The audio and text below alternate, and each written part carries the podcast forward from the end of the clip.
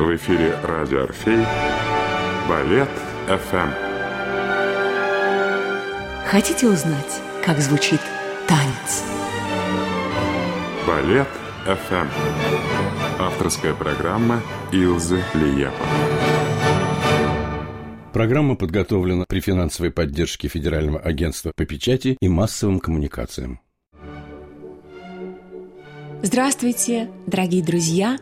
Сегодня я буду рассказывать о замечательной русской советской балерине Людмиле Семеняке.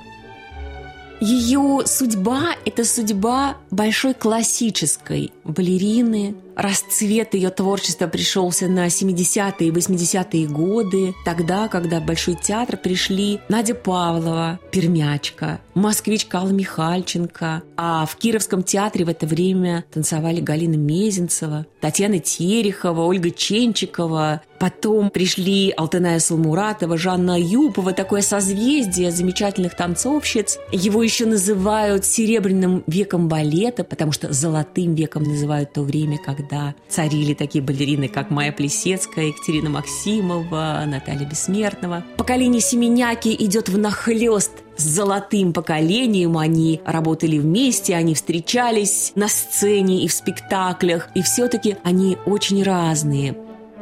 Людмила Семеняка и до сих пор э, не представляет своей жизни вне Большого театра. Она педагог, она занимается, она репетирует с молодыми танцовщицами и передает им то, что сама умела делать восхитительно. Даже начиная рассказ о сценической судьбе Людмилы Семеняки, я невольно улыбаюсь. Я улыбаюсь, потому что я вспоминаю, какая она была восхитительная на сцене. Я очень много ее видела. Видела, когда она танцевала с моим отцом, видела ее вне этого. И, дорогие радиослушатели, это балерина изумительная, просто изумительная.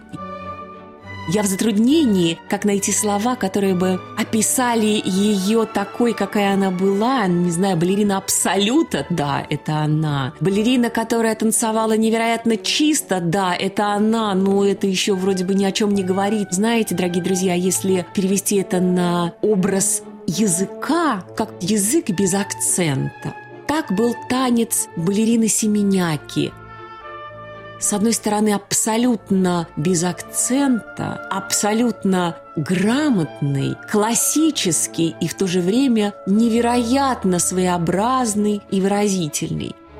Людмила Семеняка – балерина, которая, казалось бы, создана для танца.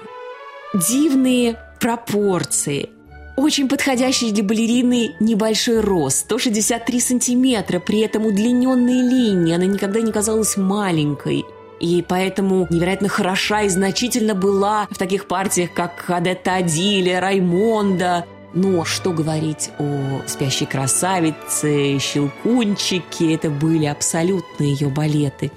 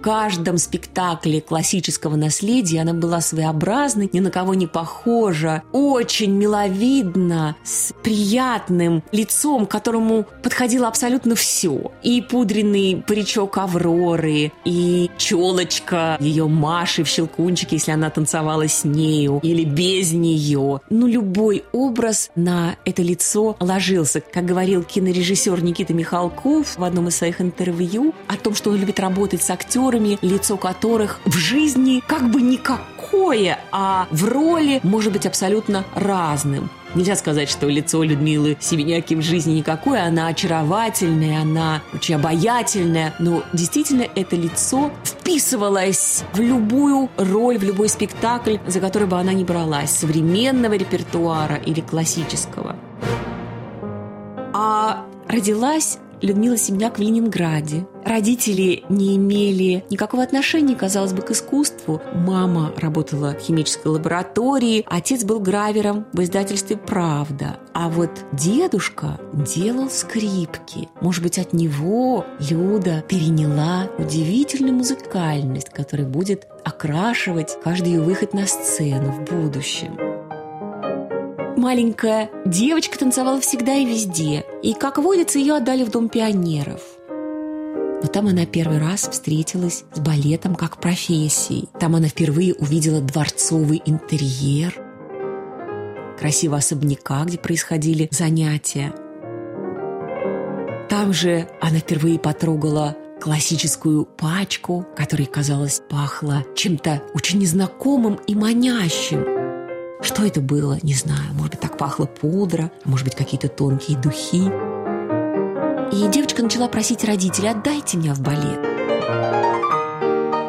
На семейном совете было решено отвезти Люду в Вагановское училище. Но так получилось, что Люде пришлось идти туда одной.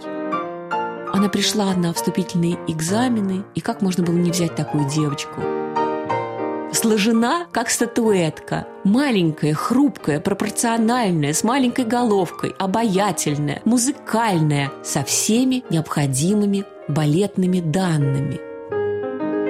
Конечно, ее взяли – и вот так началась настоящая жизнь с уроками, которые проходят каждый день, с тяжелыми нагрузками, которые выносят балетные дети. Сейчас, когда оборачиваешься назад, кажется, что только ребенок и может вынести эти запредельные нагрузки, когда занятия начинаются в 9 утра и заканчиваются подчас в 9 часов вечера.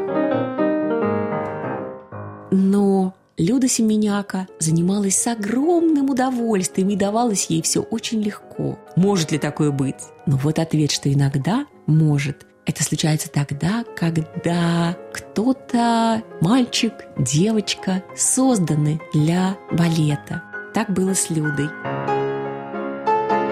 Для нее трагичными были те дни, когда врач не разрешал идти в училище на занятия. Простуда или что-то еще. Вот это были трагические дни. Ей так не хватало этих занятий. Ей очень повезло, потому что в училище она попала в класс Нины Викторовны Беликовой, замечательного педагога, которая училась у Агриппины Яковлевны Вагановой. Теперь Академия хореографии носит ее имя. Белькова была очень строгим педагогом, но учила сразу не только чистоте танца, ей удавалось учить своих девочек передавать стиль, стиль движения, стиль спектакля, стиль музыки. И это качество тоже будет присуще балерине Людмиле Семеняке. Ее Аврору в «Спящей красавице» нельзя будет спутать с Адеттой. Они абсолютно разные, и обе очень интересные. Способную девочку сразу начинают занимать в производственной практике, как это называется в хореографическом училище. Еще в первом классе она танцует лилипута в балете Капсона «Клоп». А на самом деле она просто обвивает ногу великолепного танцовщика Аскольда Макарова, красавца, огромного роста, и висит у него на ноге. А через два года она танцует Машу в школьном щелкунчике.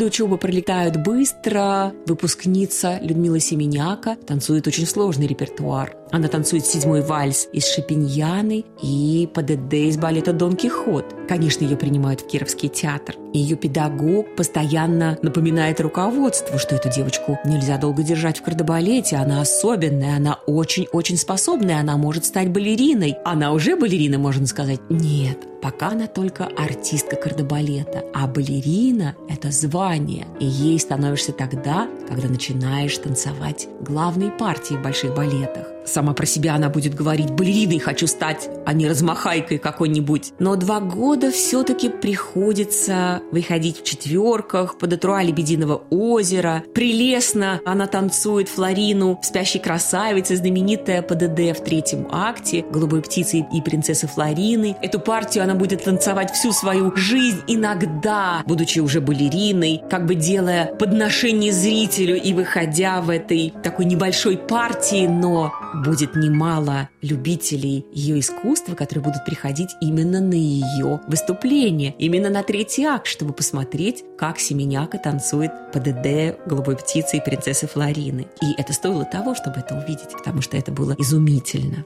Тогда же в первые годы работы в театре ее начинают замечать хореографы. Константин Михайлович Сергеев дал ей эпизод в своем «Гамлете». Олег Михайлович Виноградов, когда ставил спектакль «Зачарованный принц», тоже дал ей роль. Еще одна чудная небольшая роль, в которой ее нельзя было забыть. Московские хореографы Наталья Касаткина и Владимир Василев дали ей партию Амурчика в своем сотворении мира. И она была очаровательным Амурчиком. Так прошли два года, два года, которые каждый ученик, закончивший школу, должен отработать в том театре, куда его распределили. Ею начали интересоваться в Большом театре, тем более, что интерес Большого театра совпал с поворотом личной жизни. Нина Викторовна Беликова, ее педагог, которая, конечно, очень опекала ее всю ее жизнь, опекала ее и на сцене, и в личной жизни, познакомила свою любимицу с семейством Лавровских.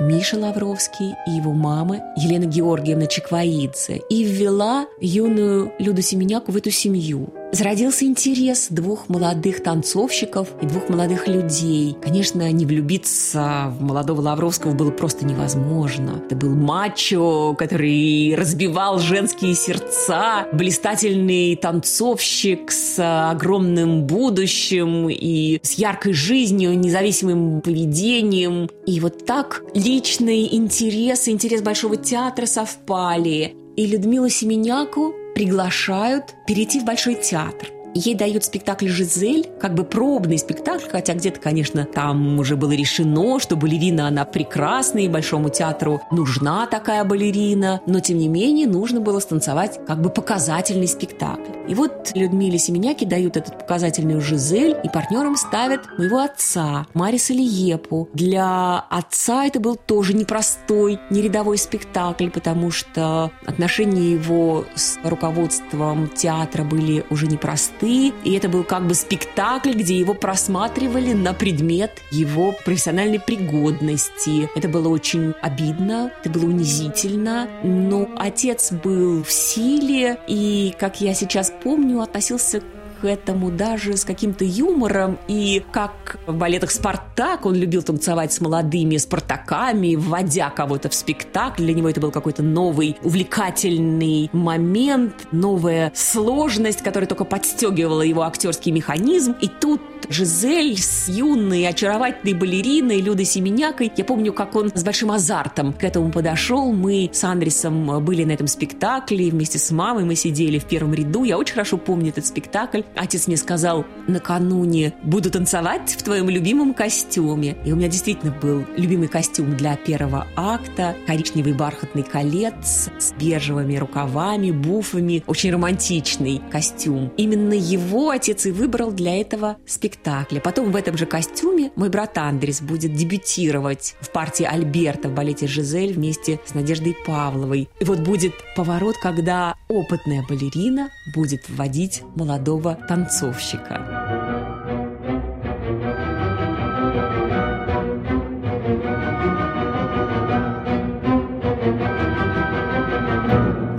идет первый акт. Отец очень вдохновенно танцевал этот спектакль. И в первом акте есть такой момент, когда уже идет сцена сумасшествия.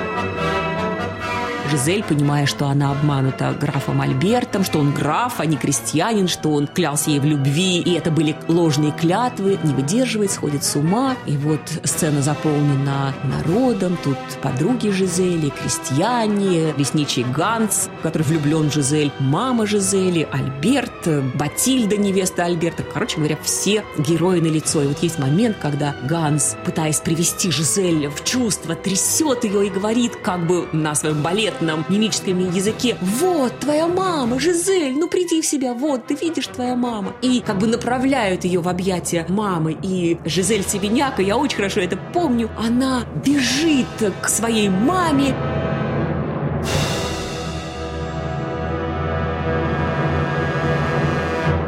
подскальзывается и готова абсолютно распластаться на земле. И вот мой отец обладал удивительным качеством включенности в спектакль, включенности в происходящее на сцене здесь и сейчас. Я не знаю, как ему это удалось. Он срывается с места, потому что он находился в другом конце сцены, где положено находиться Альберту в этот момент происходящего, и успевает подхватить Семеняку на руки. И в общем-то, спасает ее. Ничего страшного не произошло. Но впечатление было бы испорчено. Ну, первый спектакль, балерина бежит по сцене и вдруг поскальзывается, и стало бы понятно, что она поскальзывается не по роли, а просто поскользнулась нога, и как-то нескладно она бы упала. Конечно, что-то было бы здесь не то, но вот этот порыв отца, и то, как он ее схватил, просто вытащил практически с земли, вот это, конечно, было грандиозно. Это был такой момент, когда и зритель зритель понял, что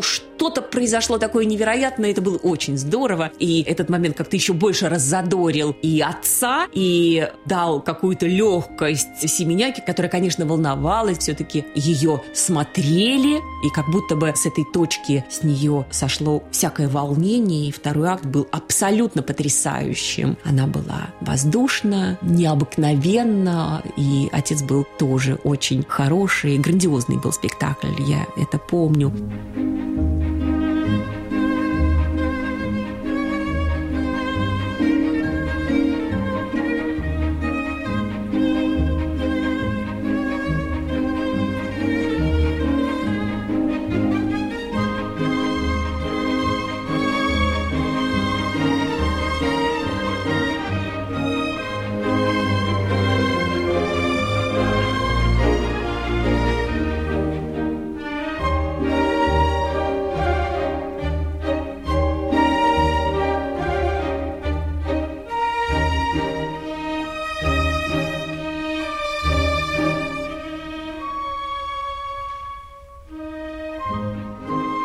раз они будут встречаться в одном спектакле, и отец будет вводить Семеняку в легенду о любви, и это будут еще встречи, встречи и встречи. И, в общем-то, жизнь Людмилы Семеняки будет не раз пересекаться с жизнью нашей семьи. Одним словом, в Большом театре появилась новая балерина. И она, конечно, привлекла к себе внимание поклонников своей миловидностью, своей удивительной пропорциональностью, своим безупречным танцем, безупречным в смысле формы, невероятной легкостью. Ей было действительно легко танцевать. И это было видно, и это было невероятно здорово смотреть, как такая прелестная балерина делает такие сложные сложные технические вещи с такой удивительной легкостью. Но за плечами у этой юной балерины была уже большая победа потому что еще будучи ученицей хореографического училища, она приняла участие в балетном конкурсе. Это был 1969 год. Конкурс проходил на сцене Большого театра, и это было невероятное созвездие талантливых исполнителей. Ведь тогда на сцену выходили, вот только послушайте, кто же соревновался. Михаил Барышников, Нина Сорокина, Юрий Владимиров,